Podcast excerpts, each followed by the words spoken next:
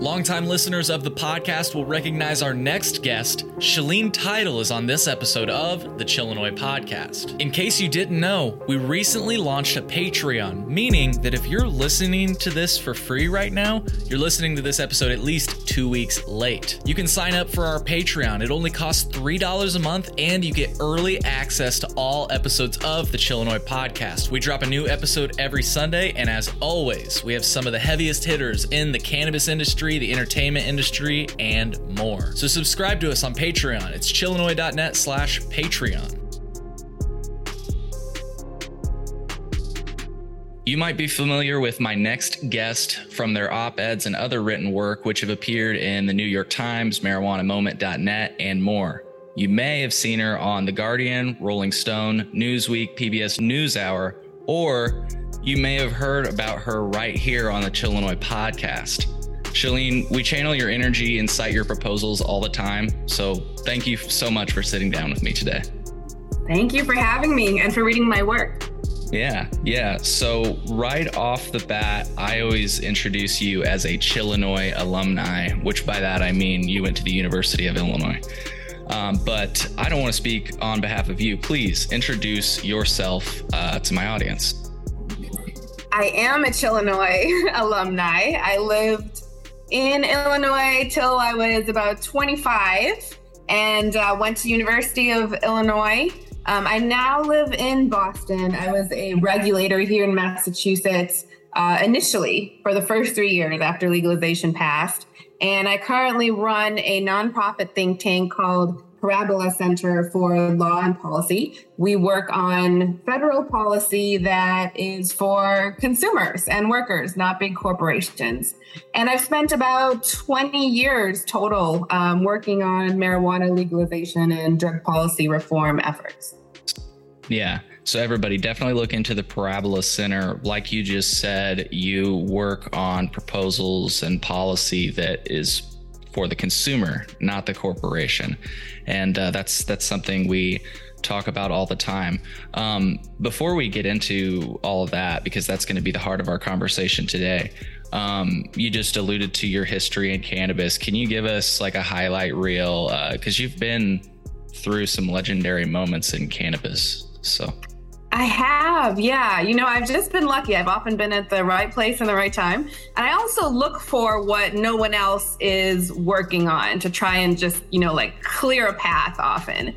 So uh, I was working on medical marijuana policy mostly when I was in Illinois. Um, I lobbied for the medical marijuana bill, gosh, in like 2005, maybe. And uh, then after moving to Boston, I worked at uh, the Law Enforcement Against Prohibition organization, helping to organize law enforcement who supported legalization. And then I had a feeling. Um, I worked on some losing uh, legalization initiatives. And then I just had a good feeling about Colorado that it would be the first to legalize. So I cold called the folks in Colorado and asked if I could move out there. Um, and I got to be a senior staffer on the campaign in 2012, which was amazing. When I came back to Massachusetts, I definitely noticed that um, it wasn't going in the direction that I wanted. I was not enjoying practicing business law because I was not um, a fan of the clients that were going to be able to succeed in the industry. So I focused on advocacy to make sure that the Massachusetts law would look different. And that was when racial justice and social equity were not at the heart of the conversation. It was very much a, a, frin- a fringe thing. So I focused on that in Massachusetts and I started a recruiting firm called THC Staffing, which is still around. Um, and it gave me the experience of what it's like to be an ancillary business owner. And that's what I was doing when I got tapped to become a regulator. So after um, being a regulator, I really noticed that the direction things are going currently leaves a lot of space for anti-monopoly work. And I feel like that's what people are not talking about enough these days, especially at the federal level. So that has what is what has led me to my current work. I'm also very lucky to be partnered with the Ohio State University Drug Enforcement and Policy Center, which is um, the only one of its type. It's a top uh, public law school, and they have devoted all kinds of energy to collecting information about legalization and drug policy efforts to make sure that everyone has access to um, good information. So with them, I've written one paper on social equity and one anti-monopoly paper. And uh, that's kind of the, the highlight reel. I always try to uplift small businesses where I can and platform new voices that are talking about things that no one else is talking about, which I think you do as well. Well, thank you. And for folks that want to read the the paper, we're going to have them both linked in the podcast description. Um, one of them that I'm going to be citing a lot today is uh, "Bigger is Not Better." So again, all the papers that uh, Shaleen has uh, published or produced will will have in the podcast description. So I'm curious. Um, since you have been part of, I think this will segue us into some of the policy proposals you've come up with with Parabola Center and in this this paper and everything else. Out of all the legalization rollouts rollouts that you've witnessed, um, I guess my first question is: Did you pay attention a lot to the to the Illinois to how Illinois rolled out legalization? And the reason I'm asking is I want. Okay, I was going to ask if you even had an opinion on how things kind of unfolded. I would say I have a lot of empathy for the policymakers in Illinois because they were trying to do things for the first time. And it was really clear, for example, that access to capital was a top issue and that redirecting revenue to uh, impacted communities was a top issue. But no one had done those things before. Um, and so Massachusetts and Illinois have had similar struggles where we were trying to start the first social equity program, for example. It's not going to go smoothly. But I think the important thing is being really honest about what you're trying to do and how and why it's going wrong, because you can then course correct and states that come after you can learn from those lessons. So I think that, again, just only knowing the broad strokes of it, um, I think Illinois has done a good job at that. So one of the things that that I think is um, on a lot of folks' mind, and I just realized somehow I lost my quote, but I've read it so many times I've nearly got it off the top of my head. Um, I guess a place to start, and I have a place that I know you'll be able to dive deep on is uh, our former regulator of cannabis. When asked for comment, like there was a video, and it, the, the question was, "Why is it so hard to start selling weed in Illinois?" And she simply explained the legislation and said, look, we had 4,995 applications for what was supposed to be 75 licenses. 99% of people were not going to get them. And I, and I feel like license limitations uh, have really been at the heart of a lot of the issues um, that we've experienced. And that's why I love your paper, Bigger is Not Better, so much because one of the key policy proposals is to not cap the issuance of licenses, but to, to still limit the number of licenses that any one entity can own. Yeah, I, have heard you say that before, and I'm always like, yes, because I want that to become a catchphrase. I think we would avoid so many problems if that's where we started. Um, is that quote from Toy Hutchinson? That who we're referring to? The first one was from Toy Hutchinson. Yes, the the ninety the four thousand. Yeah, that one. Yep. Okay, yeah. So just full disclosure, Toy is a, a, good friend of mine. We've been through a lot of very similar experiences. We've both gone to nonprofits, which is really unusual for former regulators. I think that um, in Illinois, the two problems were number one, yes, the license limit which uh, was a problem in Massachusetts medical marijuana, by the way. Um, that's why we were able to counteract it in adult use because we initially had 35 across the state. 35 medical dispensaries. It was nowhere near enough. People were calling them golden tickets people were, um, and of course, this happened in Illinois and this happens all over the place. You just hire consultants that can write your um, SOPs and your business plan and all of these application elements. And then you hire, um, in, in the newer states, you have like diversity and community impact requirements. You hire people to do that. And it just becomes who has the most resources gets the licenses. So the terrible model. That's the first one. And then the other one is both Massachusetts and Illinois had to allow, because it was in the statute, um, medical dispensaries to open first. And if you try to do that and then build something that is uh, fair at the same time and promotes people who have been impacted by prohibition, you can't. They just don't go together. So I think those are very clear mistakes um, in both of our states. But as you said, they're addressable. And um, luckily for us in Massachusetts, because we learned from medical how terrible it is to have this tiny number of licenses that you're giving away, we have um, unlimited licenses here at the state level. And once you open or own or control um, three of any type of license, you're done. You can't do it again. And we have invested, um, regulators have invested in um, accounting companies and enforcement mechanisms to make sure that if people are trying to find loopholes and exploit those limits, we can stop them. And I think that's really important because when we talk about a national market, I think that is what would save us from domination and monopolies as well. Yeah. And I think the biggest key there, though, and this is something you've pointed out in the past, and it's something we spoke to David Lakeman, uh, who I believe you uh, may know from Massachusetts. Um, you know, as a regulator, you have to be agile. And sometimes, frankly, the speed of policy doesn't move at the speed of everything else, let's just say. Yeah. And so, as you've pointed out in the past, there can be conglomerate shell company loophole situations that will always be challenging to try to figure out. But mm-hmm. it's like it's like on not only the consumer, but but it's kind of the, the society to be aware of these things and and call them out, and then you know to be able to craft policy and rules to adjust for those regulations. Yeah. So so um, let me um, just emphasize that because you are so right. It's not just a rule um, or it's not just a job for policymakers. We really depend on consumers and whistleblowers, oftentimes former workers too, um, to talk about what's happening because you simply cannot police every single transaction. It's just physically impossible.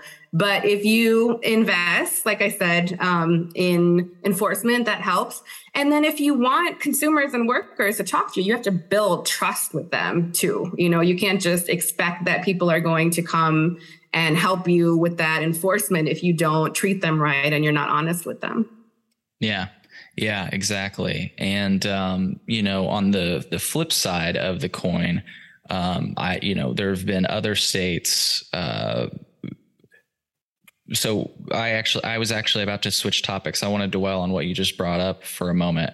Um, you know, it, that's one thing that I think is is going to be interesting. Like it, it kind of depends on the state, but um, you know, for example, I recently brought up, and it wasn't even it wasn't even me. I can't take credit for it. I got to give credit to um, Chicago Sun Times reporter Tom Schuba mm-hmm. and uh, somebody else. Uh, I think their name is Deliciously Dope TV. Um, they tipped me off to this story about real estate investment trusts, which I don't know what the hell, I didn't know what the hell a real estate investment trust was. I'm not huge into finance, but it turns out it's it's a bigger company that basically is at, acting as a source of capital for a lot of these cannabis companies. And like for example, on um, one company's website, they claim to own seven of uh, or 100% of seven of the cultivation centers in Illinois. Mm-hmm. And um, I pointed this out to regulators because the law reads in Illinois that, you know, no entity may hold any interest directly mm-hmm. or indirectly in three or more cultivation centers, which is in line with your proposals. Yeah. And my thing is when you when you say directly or indirectly, I feel like if the person owns the property in which you're cultivating cannabis on, mm-hmm. that might be directly or indirectly involved with the, the with the license. So mm-hmm. um, I'm not asking, you know, I'm not necessarily asking for you to comment on it, but I will say that I channeled your energy, and that was my angle on it. You know? Yeah, yeah, yeah. You know, um, First of all, uh, just going back to Dave Lakeman for a second, your interview with yeah. him was fantastic. He worked at the Massachusetts agency, um, and he was so great at like talking to different audiences, which I'm not so great at. Uh, and so I learned a lot from him about uh, municipal. That was his job was was uh, liaising with municipalities and I learned about how that works and how they will often uh, have, frankly, a lot of corruption in who they select in their uh, limited license structures. Um, but going back to what you said, I think that uh, ordinary consumers and workers and also media have a role to play. There's no doubt when someone like you points something like that out, you know, you find it in an investor filing or you find it, you know, in, in very often just CEOs bragging about how they are violating license limits.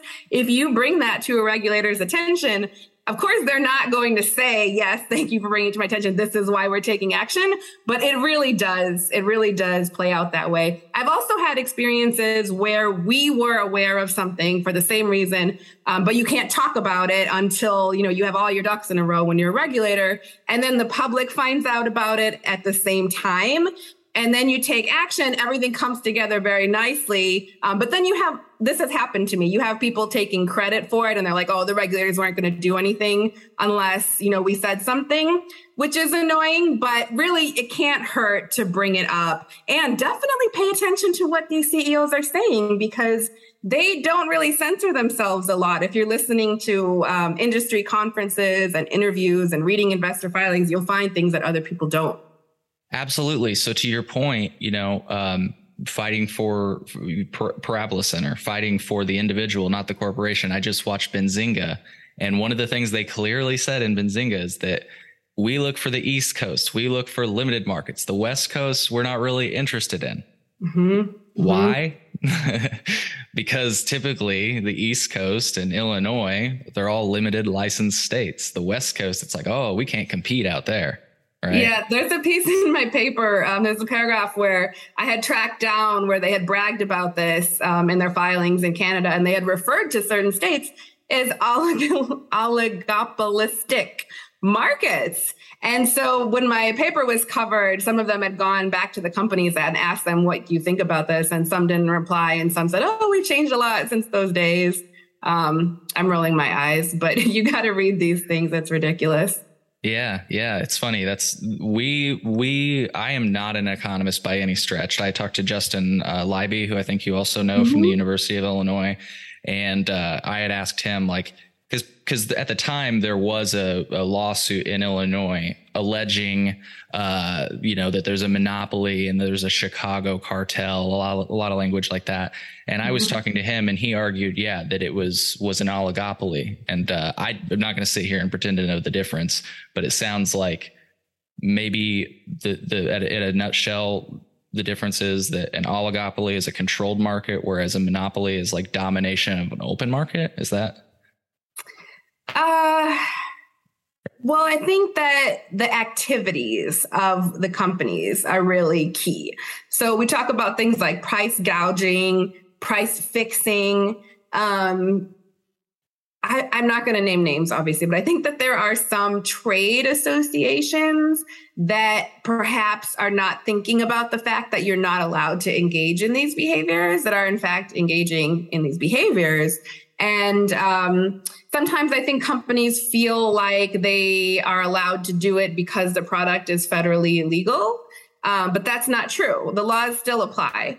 So, you know, I, I never really thought that Illinois lawsuit was necessarily going to go anywhere. Um, but I'm glad that it was brought and that people are paying attention to these issues, whether it's cartels, oligopolies, or monopolies. I don't think we have a monopoly yet to answer your question, but I think we are very much on the way. Um, and so paying attention to these behaviors is really important. Yeah. And to ask you quickly, just because I have a assumption, like a baseline understanding of price gouging and price fixing. Again, not to name names, but there are certain companies in Illinois that have products for sale at a certain price. But then you go to Michigan and it's at a much lower price. I'm talking like half the price. Is that mm-hmm. an example of price fixing Because if you go, the Uh, reason I no. ask that is like Coke. You go, Co- you can buy Coca Cola anywhere, and it's about the same price. You know. Right.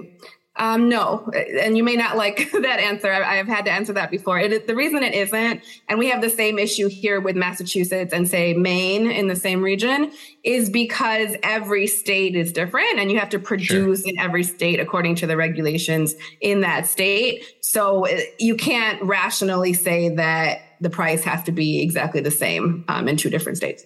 Yeah, it's like a supply and demand thing. That makes sense. You know. Right. And, Mhm. and since these are closed off markets without interstate traffic, that's actually one of the things David Lakeman said. I asked, what's the problem with wholesale prices dropping? Because that's always the argument against limited licenses. And really quick, I was going to pull up a, a quote by Steve Marks, which I love. He was a, or, a commissioner of, uh, or sorry, the executive director of Liquor and Cannabis Commission in Oregon. And when he was asked by Vice News if they should have capped licenses because they didn't. They didn't have a license uh, cap on production or uh, licenses, and so they did a story about how Oregon has too much weed and businesses, you know, are having a it's a race to the bottom. And Mhm. his comment uh, was everyone just wanted to be the first in to have their stake in it, and they were willing to take the risk to be a part of that market. Mhm. I don't think that's necessarily bad. In a controlled market, they'd be left out and they never get that chance yeah.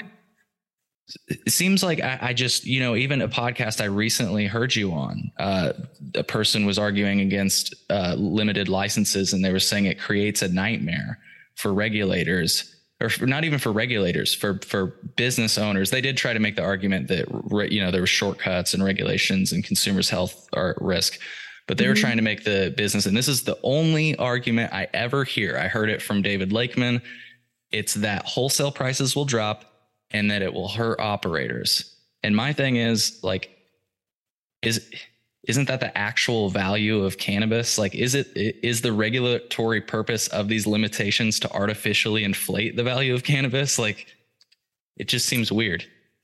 Well, here's the thing. I think probably um, when we look at the long term after national legalization, we're probably all going to guess that things will end up in a somewhat similar place.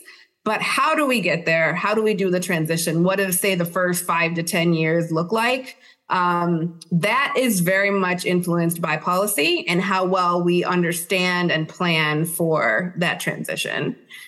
Actually, the reason that we started Parabola Center first is because nobody was talking about the risks with starting interstate commerce immediately. So at that time, the MORE Act was the only federal legalization bill that had been introduced. And it's largely described as a progressive justice focused bill, um, which it is in many respects, but it doesn't talk about interstate commerce at all. So what that means is if Congress deschedules cannabis, Amazon, big tobacco, big pharma, big alcohol, all of these groups that have actively endorsed these bills and are standing by and have the infrastructure and the shipping capacity and everything that you need to have in place to immediately dominate this market can then do so, right? And then when we talk about local and state and national bureaucracies all layering on top of each other, that causes chaos that no one else is going to be able to navigate. It's actually very similar to the way that only MSOs have been able to navigate local and state bureaucracies right after legalization, right? Like we've seen this play out. And so what we have to do instead I'll tell you what we don't have to do is uh, just say no to interstate commerce and try and delay it. That's also a terrible idea because that just allows the MSOs to continue their state level oligopolies. So what we do have instead is the opportunity for Congress to create a plan to transition interstate commerce in a way that makes sense and that is equitable and that is totally within their authority Yet we don't see anyone talking about that, whether it's the Democrat led CAOA or MORE Act, whether it's the Republican led States Reform Act. So that is actually the reason why we first started Parabola Center is because we were seeing gigantic issues that just were not being talked about at all um, in interstate commerce. And that transition was the first one. Yeah. Um, totally makes sense. I so just one last thought on license limits, and then we have something uh, sort of controversial that I've seen you and Dr. Grinspoon talk about. Um, it's not actually controversial, but some for some reason in the cannabis co- community it is. Um, so, but again, I, the license limits. The only argument I've heard is from operators, and even in this Vice video I was referring to, they ended it with: "There's one group of people that never complain about cannabis market market competition." People who like cheap weed you mm. know like i really feel like uh, you know so for for example in illinois it it ultimately took like the the original bill that that we had called for more licenses um it, it called for or it, it would allow for the home grow for all adults that was ultimately scaled back because of objections from licensed cultivators and police unions but ultimately, what ended up getting it across the line, I think, and people can read about this. There's a headline in the Chicago Tribune. It's an old story. Illinois cannabis growers spent about $600,000 on political giving, leading to the legalization vote. Like we mm-hmm. literally had um, demand studies from normal suggesting that we do not do this licensing structure.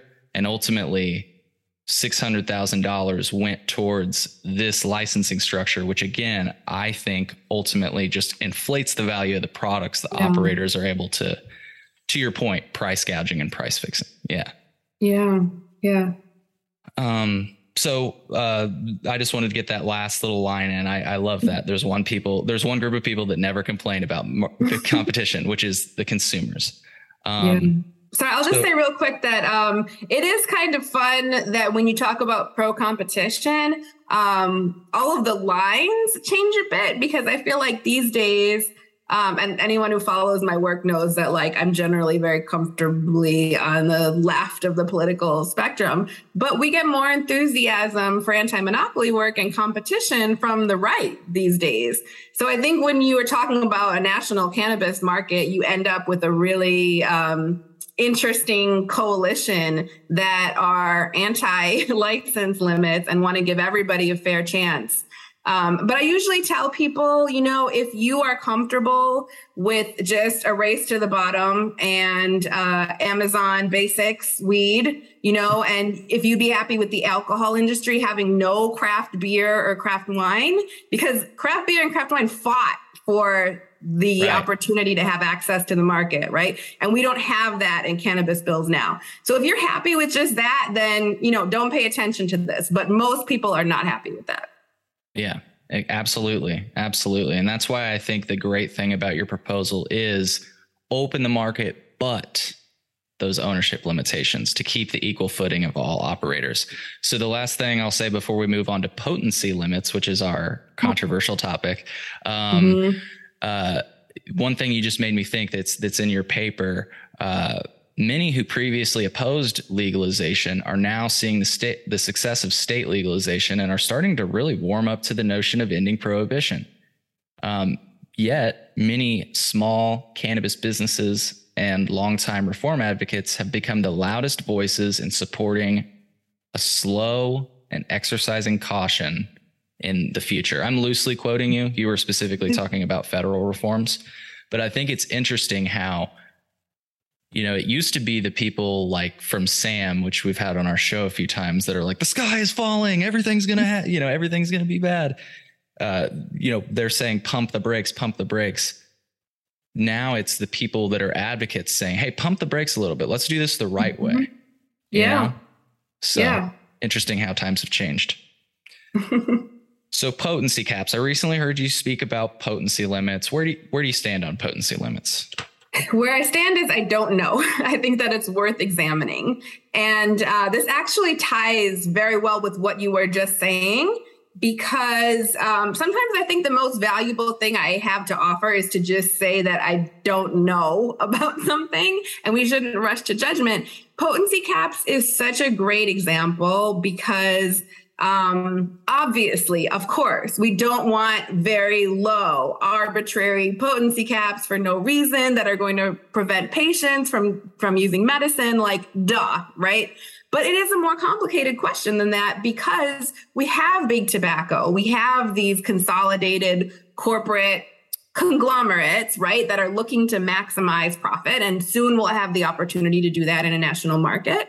And it's very clear from past evidence, big pharma, big tobacco, big alcohol, that their goal is to make these products as addictive and dangerous as possible to maximize profit. And if we are not preparing for that, then we are being really stupid, frankly. So I don't know what the answer is, but we have to also think about the fact that we're just not talking about flower, which of course has been used relatively safely for thousands of years, but we're talking about products that have not even been invented yet.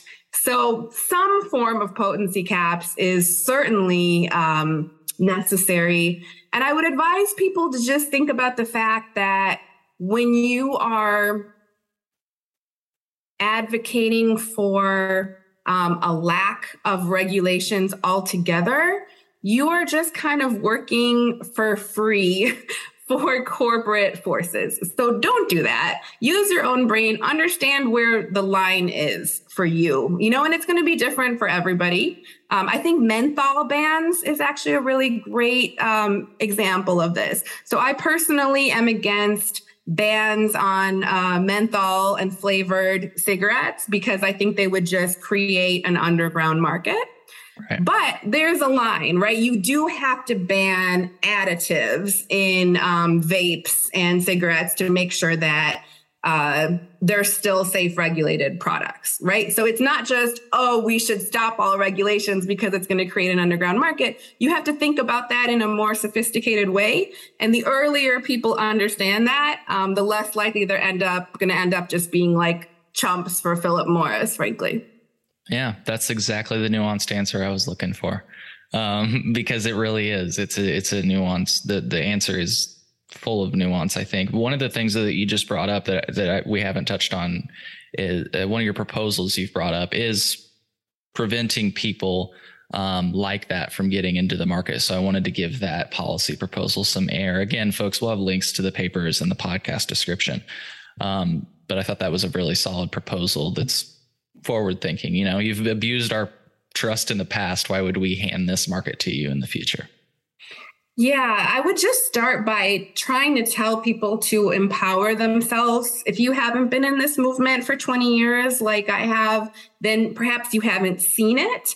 But this was a movement that was led by people, you know, patients, the LGBTQ community in California, students, really young uh, or you know marginalized people that were affected by the drug war and wanted to change it truly like the corporations didn't get involved until a few years ago like after it became profitable and so the reason that's important is because if the community is this influential, you can make the market look however you want it to look. So don't just think, oh, lobbyists are in charge. They've already won. Um, you know, whoever has money is going to write these laws. That is really not true, especially in cannabis. And I can tell you this being involved in DC that the members of Congress who are interested in cannabis are interested in it both because they believe in it or if it's on a political level, it's because they want to come across as mainstream or, you know, someone who supports uh, the people, right? So they're not going to take a corporate view of this because that's not what they're going for. So, with all of that as background, let me say, as an attorney and a former regulator, legally, we absolutely can keep big tobacco out of the cannabis industry. And that's because it's well documented and well within the authority that if someone is applying for a license and they have a background whether it's criminal or business or civil, that shows that they are not suitable to engage in the activities that the license allows them to do, you can deny that license. And so that's why you see, you know, in most states, and I tend not to actually agree with these limitations, but you have mandatory disqualification based on a person's history. And so Big Tobacco has had a settlement, a well known settlement where they were found to have been violating the RICO Act. Um, they lied to the public. They manipulated their products and then hid the fact that the products were killing people. There's no more direct evidence than that, um, that the company, the people involved in the company, a new company that those people make, should be kept out of the cannabis industry. So we've written that exact language um, and put it on our website along with um, as you were saying, the limits on how much of the market or how many licenses a person or entity should own. I think if you're trying to keep all like quote unquote big money out of the industry, that is more difficult. There's no clean way to do that. But I think with big tobacco, it's actually quite um, straightforward, and people will just need to feel empowered and really like public opinion is with us on this as well. Most people think that nonprofits shouldn't take money from big tobacco. And most people have a negative opinion of big tobacco companies because of what they've done. And so there's a, a path for us to follow um, to get to the result that the people want. It's very interesting. Very interesting. And I certainly wasn't aware of all those things. So I know that that was probably informative for my uh, listeners. So, um, back to potency limits. I think I think the really the thing that causes people not to be able to have that conversation and I think this is what we have to work on is it's got to be rephrased cuz potency caps, potency limits like Sam literally has that on their PowerPoint presentations and I'm not just saying that anything that Sam says is wrong. I'm yeah. not saying that. Mm-hmm. Um, I'm just saying that I I I've always had this conundrum where it's like I've got a 90% cannabis cartridge right here and I can function clear as day like ADHD medication on it. Yeah, but then I can smoke a 23% flower and it flips my world upside down. So mm-hmm. potency, I really feel like we haven't figured it out. Um, you know, somebody, I heard somebody make the case that we've figured it out with edibles, that edibles are in fixed mm-hmm. concentrations in, in, each one's and, and it's dosed out. Um, I don't I don't think we actually have figured it out with edibles yet because I've given a lot of different people edibles and the the the it's always a different uh, outcome. Let me just put it that mm-hmm. way. Um, people have pointed out, you know, flower. There's a lot of discrepancies in the quality when you could go to a product, and you, I always say like you you know what you're getting when you get a Miller Lite for the most part. But even that example is not a solid footing example. There are people that are quote unquote lightweights Mm-hmm. If I mm-hmm. don't eat something that day, that can definitely affect a Miller Lite for me. It, it, the consistency, if you will. Um, mm-hmm. Um, so I don't know. There's just a lot to this issue, and that's why I like your nuanced answer. I wonder if. I always see this argument. It always turns into an argument. It's supposed to be a conversation, but it turns into an argument on Twitter. And I truly believe because Twitter's just not a place to have nuanced conversations like these, you know? Because people are like, "You want to cap my edibles? Get the hell out of here!" And it's like, "No, no, right. no, I'm not." I think where we have figured this out is uh, in terms of consistency with products, right? Because when I was in college, you never knew what you were getting. We were only buying flower. Um, occasionally, somebody would make brownies, and you would have absolutely no idea what was in it, right? And so, yeah. even though I would consider myself a late, lightweight on caffeine, alcohol, and cannabis, it's just how I'm built. Uh, is it is really nice to know if you buy a gummy, it's it's going to very likely be the same thing the next time. But to your point, um, we have not adequately put that alongside like the spectrum of users. And first time consumers should be able to um, get a product that is equivalent to, you know, one beer or one cup of coffee uh, and it isn't going to be you know a heavy dose that's going to like ruin the experience with them forever which does happen often and we shouldn't minimize those experiences. Yeah um, one thing about sam uh, that i find funny so i love that you said thank you for saying you know you're not going to disagree with something just because sam said it. It drives me a little nuts. I've I debated Sam, you know, back in 2012. We have like a very long history. They have a slideshow with the picture of me that says Rolling Stone's top weed lobbyist. And I've never been a lobbyist in my life, so I don't know where that caption comes from. But in recent years, we have both been talking about big tobacco a lot, and they disingenuously talk about things like potency caps. But the funny thing is, when they talk about the need to regulate products, they are undermining their own point, which is that we should not have legalization and regulation. You can't have a potency cap without legalization, right. right? So I think they're pretty confused and trying to figure that out on their own end. But let's not let that prevent us from having reasonable regulation, which is in fact the goal. Yeah, absolutely. Absolutely. Yeah. And I mean, Sam, they've been on the show multiple times. They'll be on again in the future. There's a teaser. Um, mm-hmm. So, uh, yeah, I guess my last thought is the other thing that's playing into this, like you say, we have achieved a certain semblance of edibles. I know I downplayed it a little bit. There is definitely a better gauge. Let's just say it's better. It's definitely mm-hmm. better. Um, but the thing about flower, of course, and this is something my doctor told me from the very beginning inhaling anything is just not a good method of ingestion. You're not going to get mm. your hmm. dose appropriated. And so, like in flower, it's an agricultural product. I just don't think we're ever going to achieve that consistency. I think I think one thing you've said in the past, or maybe it was Dr. Grinspoon, I think the future may be, and I know people don't like the idea of this, but pills, you know, because Mm. So we have achieved consistency with pills, more or less. You know what I mean? And so if we can achieve that same consistency with a cannabis pill, for example, I, mm. I mean, I think that's ultimately the answer, you know?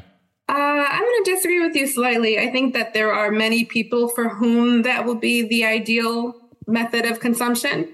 But I think that there are other people who really appreciate the speed of inhalation, especially if you're vaping flower, you know, Fair. you don't have yeah. to deal with all the issues of smoke because, you know, you feel the effects immediately and then you can kind of titrate on your own in a way that you can't when you're, say, digesting an edible. Definitely. Yeah, that's a conversation we've had with physicians in the past. If you need that immediate relief, sometimes inhalation is the best way to go. Mm-hmm. Um, so so yeah it's uh it's definitely a nuanced conversation the whole potency limits. Uh, again i just want to reiterate for folks that that haven't gotten this yet we're not saying that you can't have super potent products. What you're saying is there should be entry level products. That's one thing that is lacking in many cases. There are not any entry level mm-hmm. products you know? Yeah i think also that um there's an education factor where again, people understand what is one cup of coffee and one beer or, you know, another uh, measurement for, for liquor or for wine. And if people understood a consistent like serving size for weed, that would be very helpful too. Yeah. Yeah. Well, um, one last question before we uh, start to wrap up um, the show. And I realize this is a big one, but I, I constantly wonder this why have we taken something that's relatively simple and made it so complicated? why have we done that? God, I think because we have thousands of years of uh, experience with this plant and then we're trying to address it with just in this country alone, decades of policy that has destroyed families and generations in a way that they didn't deserve. And then we're trying to layer that on top of a society that, for the most part, worships money. And those three things don't intersect easily in any form. Well said. Well said. And I think that that is just it's it's almost the root of uh, a lot of our issues. Again, is is kind of where money plays into this. You know, like we can go in so many different angles with this, but one angle that I always take, like having spoke, we just had Tommy Chong on the show, and one question I asked him is like, back in the day when you guys were fighting for legalization, right? You were simply asking to not have to worry about spending the night in jail or spending a few nights in jail, correct? That's what you were fighting for. You weren't necessarily fighting for, like, I want a store with this and that and, and lotions and blah, blah, blah. Like, sure, that would come also. I'm not saying that stores shouldn't be around, but the, mm-hmm. com, the, the number one was, I don't want to be in jail anymore for this. Mm-hmm. And what's crazy is through all the states, we've we have remained um, or we have kept a lot of policies that that do put people in jail. I mean, one the one that I can think of uh, is possession limits, and then of course that relates to home grow. Mm-hmm. And it's again, it's kind of back to how did we how did something so simple become so complicated. Um, I'm glad you brought up home grow though, because some things really are simple and home grow is simple. And if you don't have home grow in the law, local, state, or federal, then it's a deal breaker. Just don't support it. End of story, in my opinion. Yeah, absolutely. And a point that other people have made though that I have to it's almost like I'm not I'm not giving credit to I'm not well let me just say so alcohol prohibition obviously a thing of the past right um, but home brew didn't start until jimmy carter i guess i learned from a recent box brown uh, yeah comic. i learned that from box brown as well yeah so um, did some reading and i was like off, based off the comic and i was like wow this is this is certainly interesting i didn't know that technically there it was like almost a similar trajectory you know mm-hmm. yeah i mean yeah, we have model language on home grow at the federal level, and of course, it raises a lot of questions. Um, but it's it's still simple that you have to allow it. I think that what I really like about your show is that you don't shy away from nuance and you don't oversimplify things. And um, the more that people do that while still having convictions, right? That's the key thing. You can't be so lost in like nuance and trying to be professional that you forget all of the principles you're supposed to be working towards, the better we'll end up with policy. Yeah, yeah, absolutely. I, I always say that that we're going to to win this with cannabis, and it's it's about the next thing, you know. And, and I'm curious, uh, does the parabola does the parabola center like I know they focus like on cannabis proposals and for the consumer rather than the corporation, but what are what are your thoughts on like psychedelics and and the future of that?